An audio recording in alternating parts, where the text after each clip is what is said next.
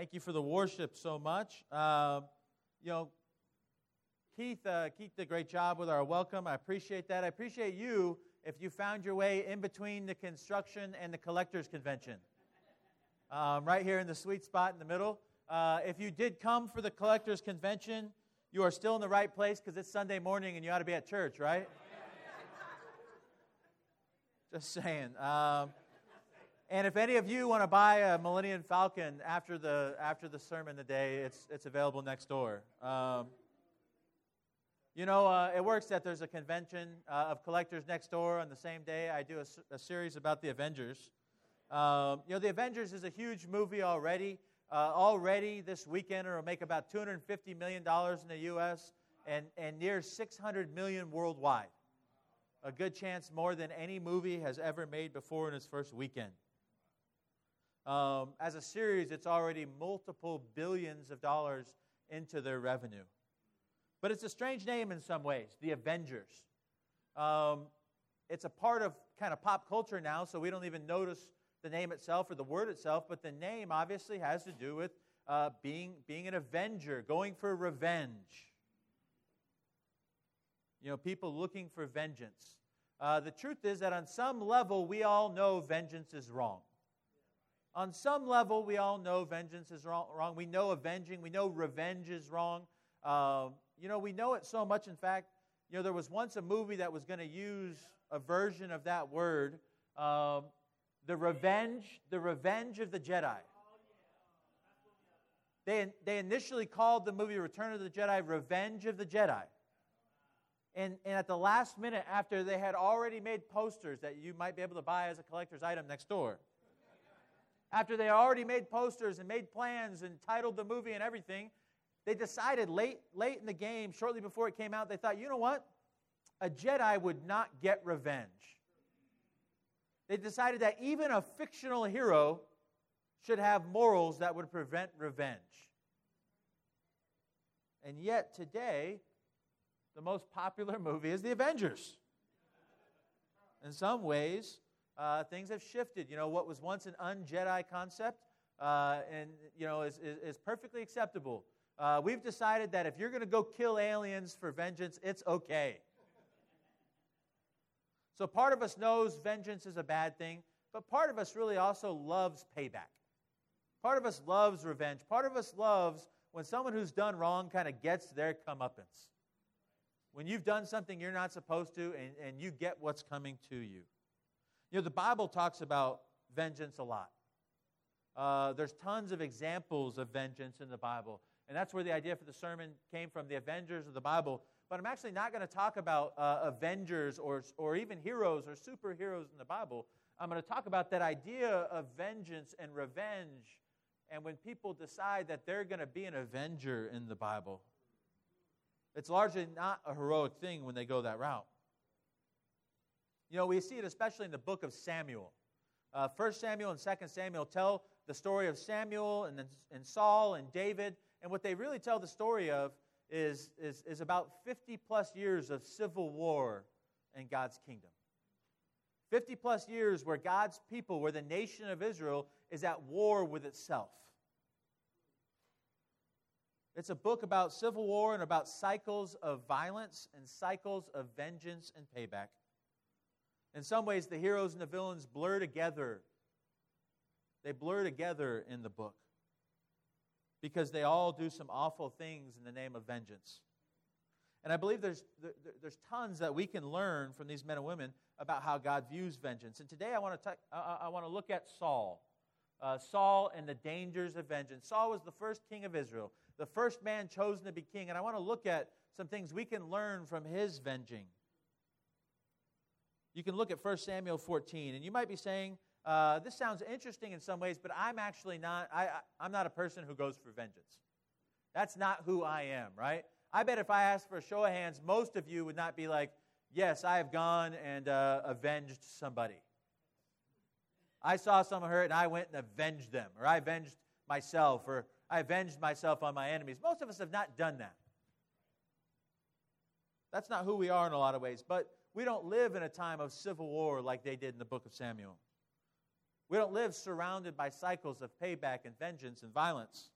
But we do live in a, in a world that has its own cycles cycles of hate and cycles of payback and cycles of lack of forgiveness, where fathers and mothers pass dysfunction on, uh, usually unwittingly and unwillingly, but pass dysfunction on to their sons and their daughters. And everyone has an excuse for why their hurts are so bad that they don't have to let go of them, that they're allowed to hold on, if not to vengeance itself, then at least to lack of forgiveness.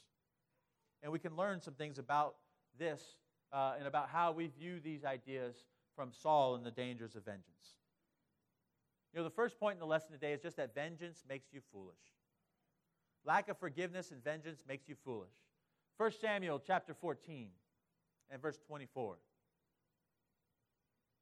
Now the Israelites were in distress that day because Saul had bound the people under an oath, saying, Cursed be anyone who eats food before evening comes, before I have avenged myself on my enemies. So none of the troops tasted food. The entire army entered the woods, and there was honey on the ground. When they went into the woods, they saw the honey oozing out, yet no one put his hand to his mouth because they feared the oath. But Jonathan had not heard that his father, Saul, had bound the people with the oath. So he reached out the end of the staff that was in his hand and dipped it into the honeycomb. He raised his hand to his mouth, and his eyes brightened. Then one of the soldiers told him, Your father bound the army under a strict oath, saying, Cursed be anyone who eats food today. That is why the men are faint. Jonathan said, My father has made trouble for the country. See how my eyes brightened when I tasted a little of this honey? How much better it would have been if the men had eaten today some of the plunder they took from their enemies. Would not the slaughter of the Philistines have been even greater? Your vengeance will make you foolish. Saul here is so concerned with avenging himself. He's so concerned with his own payback against his enemies that he makes foolish decisions. He says, No food for anyone until I have vengeance. Now, what's the connection there? There isn't one. It's not like, you know what? It's not like, you know what, we're going to fast and seek the Lord's will so we win in battle. No, it says nothing about fasting or prayer or seeking the Lord's will or any of those things. It's not like he says uh, no one can go home and, and have uh, leave from the army until we're finished battling. Those things are connected. No, he says nobody can eat any food until I kill enough people. Jonathan even points out how, how foolish it is later and says, We would have killed more people if you let us eat food. He says, Didn't you see the way my eyes brightened when I ate the honey? You know, this is a time in, in, in, in human history and world history where there wasn't such a thing as candy, right? Today we eat a lot of sweet things, so sweet things aren't a big deal. Even, even, the, even the meat or the entrees we have elements of sweet sometimes, right? You'll get something that's sweet and spicy or sweet and sour or fill in the blank. But our food has tons and tons and tons of sweetness. But they lived in a time where nothing was sweet except honey. And when you found honey, I mean, imagine being a child who had never eaten sugar before. Maybe you've known children, or you were a child that, you know, a child that wasn't allowed to have candy. And then somehow they get away from their mom, because dads never make that decision, right? There's probably never been a dad in the history of the world that was like, you can't have candy. But they get away from mom or dad, if there was a dad. They get away, and, and someone else gives them candy, and what happens to that kid? Right? The eyes brighten. Energy goes coursing through your veins. You could take on the world. You could lift a truck over your head, right? Jonathan's like, if he had let us have the honey, if he had let us have food in general, we would have been stronger. We wouldn't be faint like we are, weak like we are right now. But Saul makes this, this rash vow for no reason, with no possible benefit. He also makes the vow without even telling all of his men. He makes the vow without even telling his favored son. His son, who was his greatest warrior, his son who brought him all his victories, his son who was a righteous man, his son who was a good man. And Saul doesn't even bother to tell him, oh, by the way, if anyone eats, they have to die. It's a foolishness It's a foolishness we don't see from Saul in other places. Because when you're mad with vengeance, when you're consumed with payback, when you have bitterness inside of you, when you have anger inside of you, and what you're concerned with is hurting who hurt you, you get really foolish really quick. You know, World War II, we as Americans can sometimes like to think that we saved the world in World War II. Guess what? That's not what happened. We entered and joined the war when it was almost won already. And then we came along like mopping things up and going, look how strong we are. We beat, you know, everybody else wore themselves out, and then we came in and beat them while they were tired. What really won World War II, what really defeated Hitler, was the foolishness that comes from vengeance. You know, Germany, which is depicted in green right there, Germany had wiped everything west of them all the way to the coast. There was nothing they touched to the west that they had not conquered and destroyed.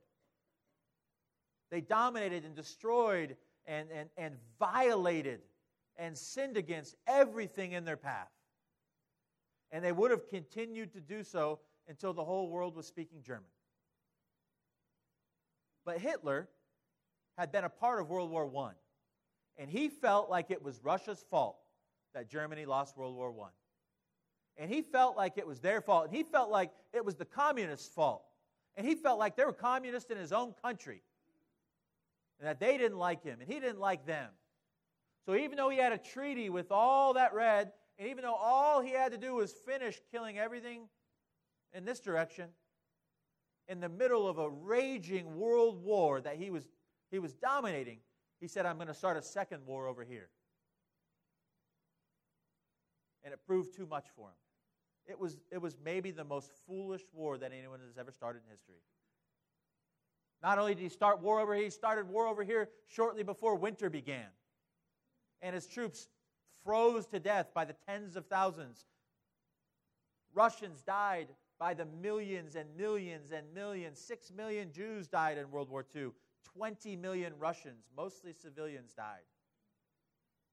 All in the name of some man's vengeance and payback. He made one of the most foolish blunders in history because you know what? He got hurt by them once, and he couldn't wait to hurt them again. Even the prospect of hurting him later wasn't enough. He wanted to hurt him now. Now, you could be thinking right now, I, I, that's bad, but I'm not Hitler. I agree. You are indeed not Hitler. You know, the Bible tells us that all have sinned and all fall short of the glory of God. Um, and I know we're supposed to believe we're the worst of sinners. But God, I do not think, would begrudge you when you say, Yeah, but I'm not Hitler. So you may not be a person who, who goes and tries to murder for vengeance. But it remains true that vengeance makes you foolish. Vengeance steals away whatever measure of intelligence God gave you. You know, lack of forgiveness works the same in our life. Desire for murder and payback makes you foolish. Lack of forgiveness will make you foolish. When we hold back forgiveness, bitterness grows in our heart, and foolishness grows right along with it. All of a sudden, we distrust the people who are trying to help us. When you're not forgiving people, all of a sudden you stop trusting the people who are trying to help you. That's foolish. Why would you not trust the people who are trying to help you? because lack of forgiveness will make you foolish. We start to question God. When we have lack of forgiveness, when we have bitterness in our heart, we start to question God. The God who made us, the God who provides for us, the God who wants to remake us in His, in his image, the, the God who wants to give us eternal life after He already gave us physical life, the God who loves us more than anything. And we start to question God. It makes no sense we would question. And yet, when we lack forgiveness, we become foolish and we start to question God. We harden our hearts and we sever relationships around us. We start to withdraw. You know, Nathan sins against me and it makes me angry and it makes me want to hurt Nathan, but I pull back from everyone. Nathan hurt me and it makes me mad, and it makes me mad at Josiah? That's foolish. Why would one person hurting me make me withdraw from the rest of you? I don't know, but that's what we all do. We get hurt and we start severing and breaking off the relationships all around us because vengeance makes us foolish. We become foolish in all these ways. You know, where in your life are you not forgiving? Where in your life are you not forgiving? Because the place in your life where you're not forgiving, it's the place in your life where you're becoming very, very foolish. Second, vengeance hurts everyone. Vengeance hurts everyone. The story continues in 1 Samuel 14. It says, That day, this is verse 31, after the Israelites had struck down the Philistines from Michmash to Ajalon, they were exhausted. They pounced on the plunder, and taking sheep, cattle, and calves, they butchered them on the ground and ate them together with the blood. Then someone said to Saul, Look, the men are sinning against the Lord by eating meat that has blood in it. You have broken faith, he said. Roll a large stone over here at once. And Saul begins to sacrifice. Later, Saul uh, hears that, that, that Jonathan has eaten the honey, and he, he declares that Jonathan must die. He even makes another foolish vow and says, You know, it's on me if I don't kill you. He says to Jonathan, Tell me what you've done. Jonathan told him, I tasted a little honey with the end of my staff, and now I must die? Saul said, May God deal with me, be it ever so severely, if you do not die, Jonathan. But the men said to Saul, Should Jonathan die? He who has brought about this great deliverance in Israel? Never! As surely as the Lord lives, not a hair of his head will fall to the ground, for he did this today with God's help. So the men rescued Jonathan, and he was not put to death.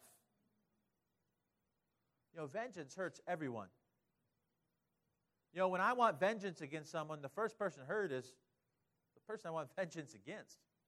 Yeah. Saul wanted vengeance here, and it, it's, it, it's maybe popular to say, oh, when, when you want vengeance, you hurt yourself. The most. Kind of, but the guys he wanted vengeance against, they struck down all the way from one city to the next. I, I would say it hurt those guys a lot. They, they were murdered, they were killed, they were slaughtered in battle. When you want vengeance, you will hurt the person you want it, against.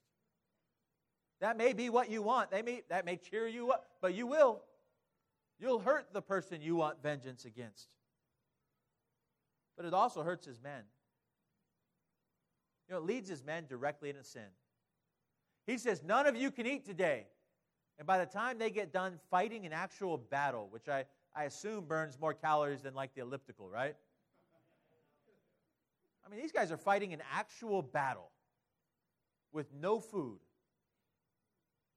And by the end of it, they just start to slaughter the animals and eat them before the blood has run out. They start to break every law of how the Jews eat. Saul's rash, foolish vow has led them directly into sin. His vow for them on their behalf that they didn't want and in some cases even know about has, has opened them up to temptation. It leaves them open to Satan's attacks. You know, it hurts his son. Like I said, his favored son, his champion son, now stands with a death sentence over his head. And it hurts Saul. You know, may, maybe most of all, he breaks a vow before God. You know, the Old Testament taught that you don't make a vow unless you mean it. And yet, Saul hastily makes a vow, hastily makes another one about killing his son. But the Old Testament also taught that if you were kind of foolish and you made a dumb vow, there was a way out of it. And yet, Saul breaks multiple vows, never considers them when he makes them, and never considers them when he breaks them. He's compromising who he is. He's compromising who he is. He's losing the respect of his men. You know, when his son, in the first passage we read, when his son hears, his son who is a good, righteous man, his son who is all the best parts of Saul, When his son hears about the vow his dad made, what does his son do? He publicly, in front of the men, says, Why would my dad do that? That was dumb. Look how, look how strong I am. Look at my eyes. Look, look, how, look how much better we would be as soldiers. Saul is compromising himself in front of his men. He's making it where it's hard for them to respect him. And look at the end of the look at the end of the incident. It's interesting. His men say, "Should Jonathan die? Never." So you know when men say never to the king? Never. Right? That's a death wish to tell the king, hey, you've made a vow, this is going to happen? Never. But when a king so thoroughly compromises himself and loses the respect of everyone he leads, that they all speak with one voice and say, that's not going to happen today. You know, I love the movie Tombstone. And there's, there's a scene in it where, where Wyatt Earp, the sheriff, says, We're going to arrest you. And he goes, You know what, sheriff? I don't think I'm going to let you arrest me today. And turns and walks off. Says, You know, I, I don't think I'm going to let you. You don't have the authority. Even though you have the authority, you don't have the authority. And that's what his men tell Saul. After the whole story, it says that Saul's sovereignty, his authority, was established over Israel. He is a king in every possible way. He is powerful in position. He's powerful in, in, in, all those ways. He's a head taller than any man in the nation. And yet they all tell him, never, you're not doing that.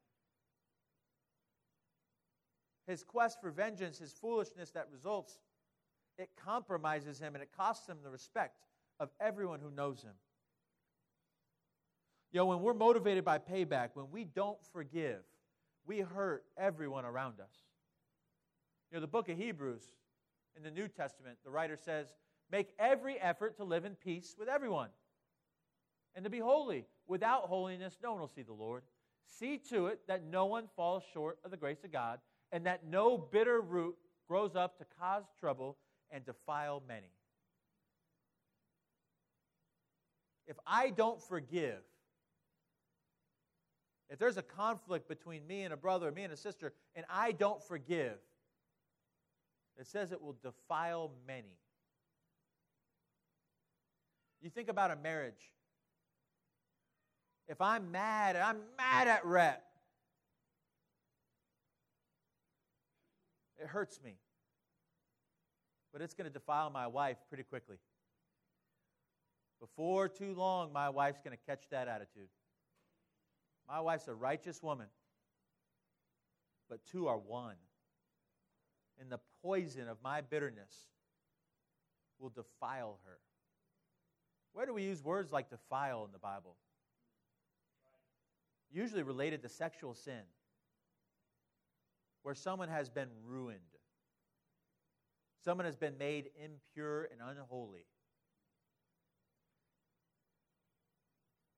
When you hold lack of forgiveness in your heart, when you hold bitterness in your heart, you're defiling and making impure and unholy the people around you. I never met a husband who was looking to defile his wife. Never met a father who wanted to, wanted to defile his daughter. Most fathers, if someone else defiled their daughter, they'd go looking for vengeance. They'd all of a sudden become avengers. And yet we don't take it seriously when the bitterness in our own heart is defiling the people around us.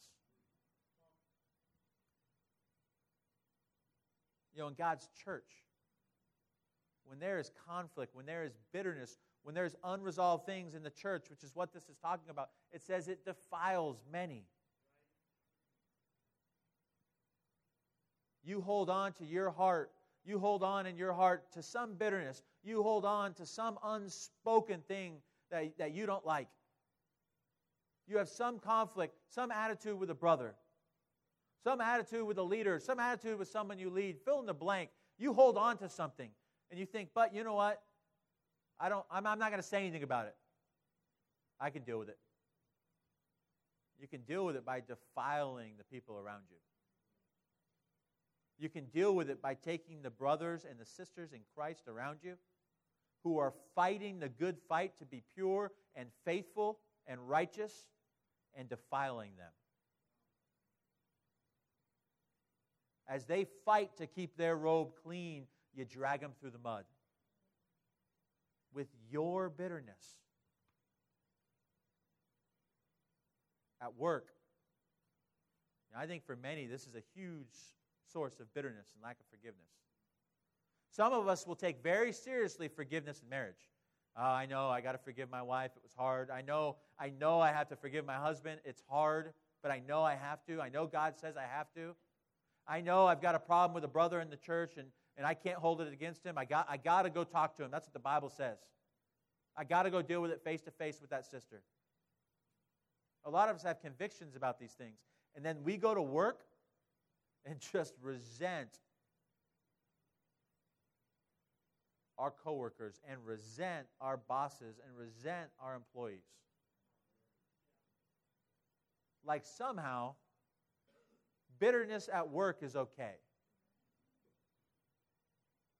Like somehow that'll stay at work.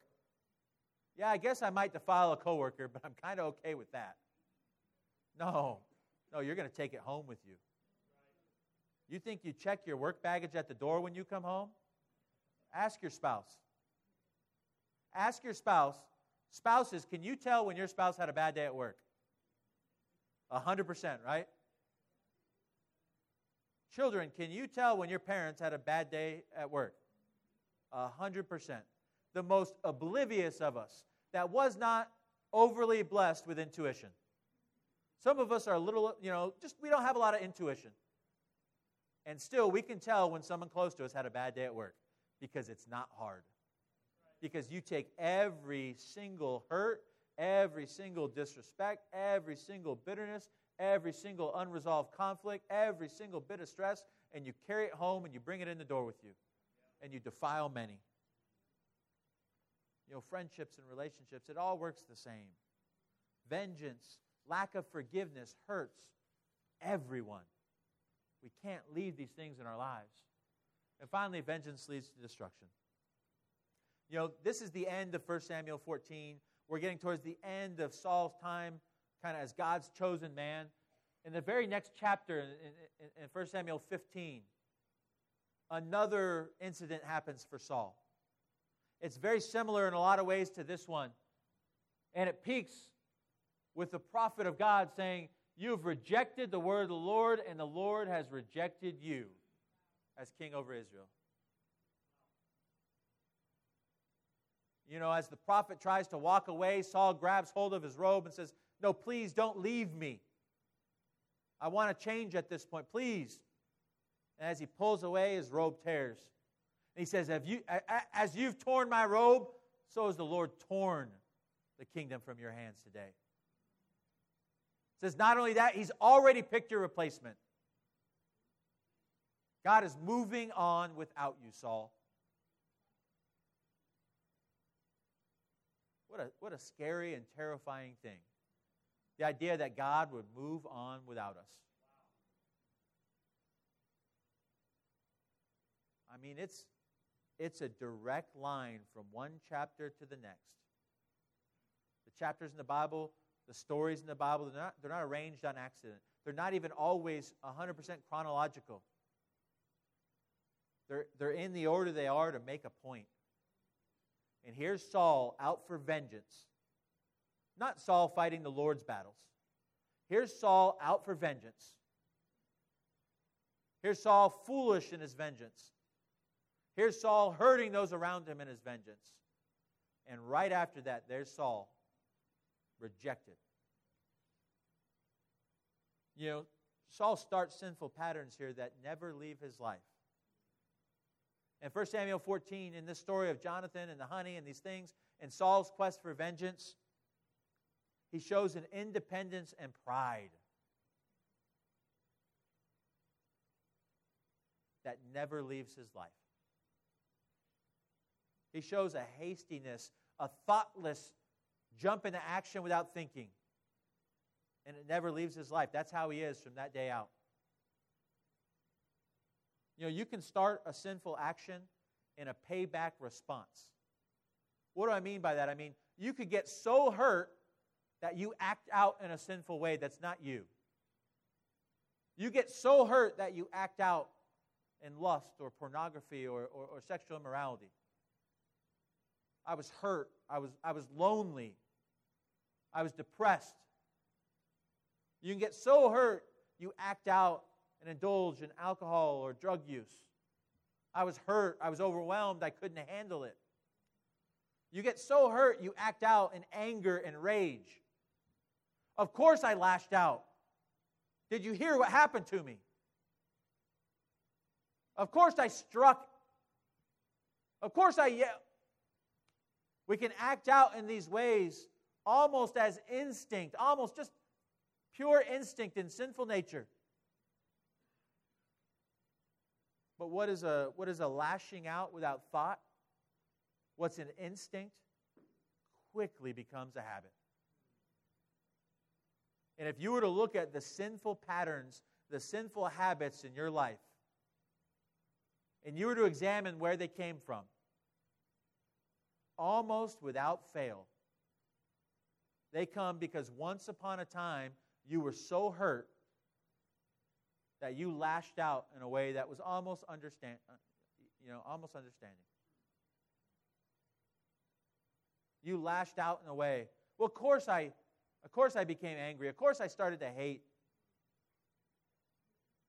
You know, as I studied the Bible as a young man, they were like, here's, here's what the Bible says is sin. And I looked at it and I was just ashamed of who I was. I'd done almost everything they talked about. I was ashamed of who I was. I was heartbroken. I sat and wept in tears. I wasn't a young man who knew how to have emotion, but I sat and wept in tears when I saw my sin. And they said, You got to change all this. And I said, I can't wait to change it. I don't want to be this way anymore. And they said, You got to change all of it. And I said, I want to change all of it. And they said, All that hate towards your dad, you have to change that. And I said, No, I don't. That's not like the other stuff, guys. That other stuff is shameful. It's terrible. It's awful. But didn't you hear what my dad did to me? Yeah, but it's sin, the hatred you have. You have to, you have to repent. No, I don't. You're not listening to me. There was kidnapping and there was violence and there was alcohol and there was blood and there was this and there was. Didn't you hear me?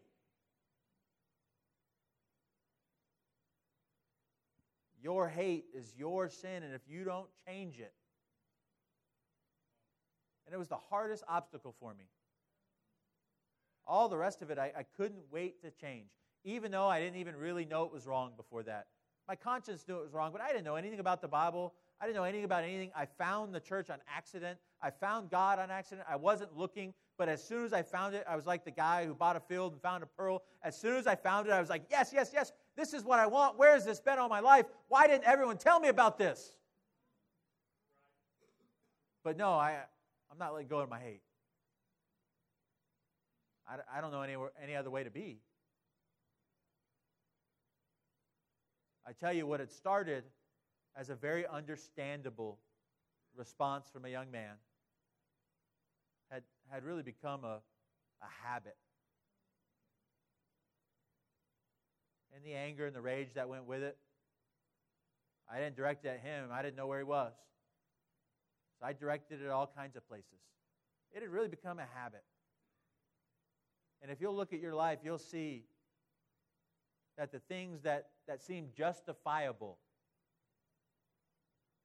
they quickly become habits that you really can't defend. Your vengeance leads to destruction. You start out paying back a hurt, and before you know it, you're destroyed. So, vengeance is bad, in case you didn't know it. That's the moral of the story today. Vengeance is bad. That's a whole lot of words for something you already knew, right? like, I knew vengeance is bad. So, what's the answer? Ephesians chapter 4 says, Get rid of all bitterness, rage, and anger, brawling and slander, along with every form of malice. Be kind and compassionate to one another, forgiving each other just as in Christ God forgave you. What's the answer? To let go of bitterness and to forgive each other. Basically, don't be an avenger. You know, that's what Jesus did at the cross. He let go of sin, he let go of the desire to pay back, and he forgave. 1 Peter 2, verse 23 says, When they hurled their insults at him, he did not retaliate. Jesus had cause to avenge. He was truly innocent and was wronged, and he could have paid them back for it. When he suffered, he made no threats. Instead, he entrusted himself to him who judges justly. He himself bore our sins in his body on the cross so that we might die to sins and live for righteousness. By his wounds, you've been healed. You know, Jesus paid back hurt with love. No matter what they deserved, and no matter how justified he would have been, he didn't avenge himself. And I know many of us have been hurt, and we've been wounded in ways that justify a bit of payback. We have scars that mean we get to hurt back. But thank God, thank God that He sent Jesus so we could be healed. Thank God that, that, that He sent Jesus so we could be healed. And you know, you've been hurt, I've been hurt, we've been hurt, and, and, and thank God we've been healed of those hurts. But I feel like thank God even more that He sent Jesus so others could be healed of the hurt I've inflicted. You know, guys, I don't know what the cosmic balance scale would say. If I if God added up all the hurt I've inflicted and added up all the hurt I've received, even if God found that I've received 10 times more hurt than I've dished out, I think I'd still, I know I'd still be more grateful for the healing that comes to others for what I've done than even for the healing I've received for what's been done to me. Thank God that in my anger, thank God that in my rage, thank God that, that in all the things I've done, thank God that in my, my lust and in my impurity, thank God that in all these ways, God can heal those that I've hurt. Because of the cross, we get to move about this world, breaking cycles of payback and hurt instead responding with love and forgiveness and grace. Amen. We're going to go ahead and take communion now. Uh, join with me in prayer for the emblems. Father, thank you so much for the, the bread, for the body that was broken. God, we truly know that by those wounds we were healed. God, we were broken people. God, we had no chance of being made whole, uh, and yet your body was broken so we could be made whole. God, thank you for all the all the wounds I've inflicted, God, that have been made whole by the body of Christ. For all the times I've, I've hurt my wife uh, on, on, purpose or on accident, all the times I've, I've, I've hurt and disappointed my children on, on accident or on purpose, and, in, in all the ways I've hurt those around me and, and the people I love, God, and, and the broken body of Christ that makes them whole, Father. That takes where I am weak, God, and, and, and makes only strength. Thank you for the blood that was shed that, that washes us clean so we don't bear the guilt of what we've done. God, thank you for the, the chance to, to see those around us that, that have hurt us, to see them washed clean, God. So that we can forgive, Father, so we can know uh, we, don't, we don't need to hold on to these things anymore, God. You know, thank you. Thank you, God, that we don't have to be avengers in these ways, God. Thank you that Jesus wasn't uh, that he stayed silent, God, that he never paid back except in love. So in his name we pray. Amen.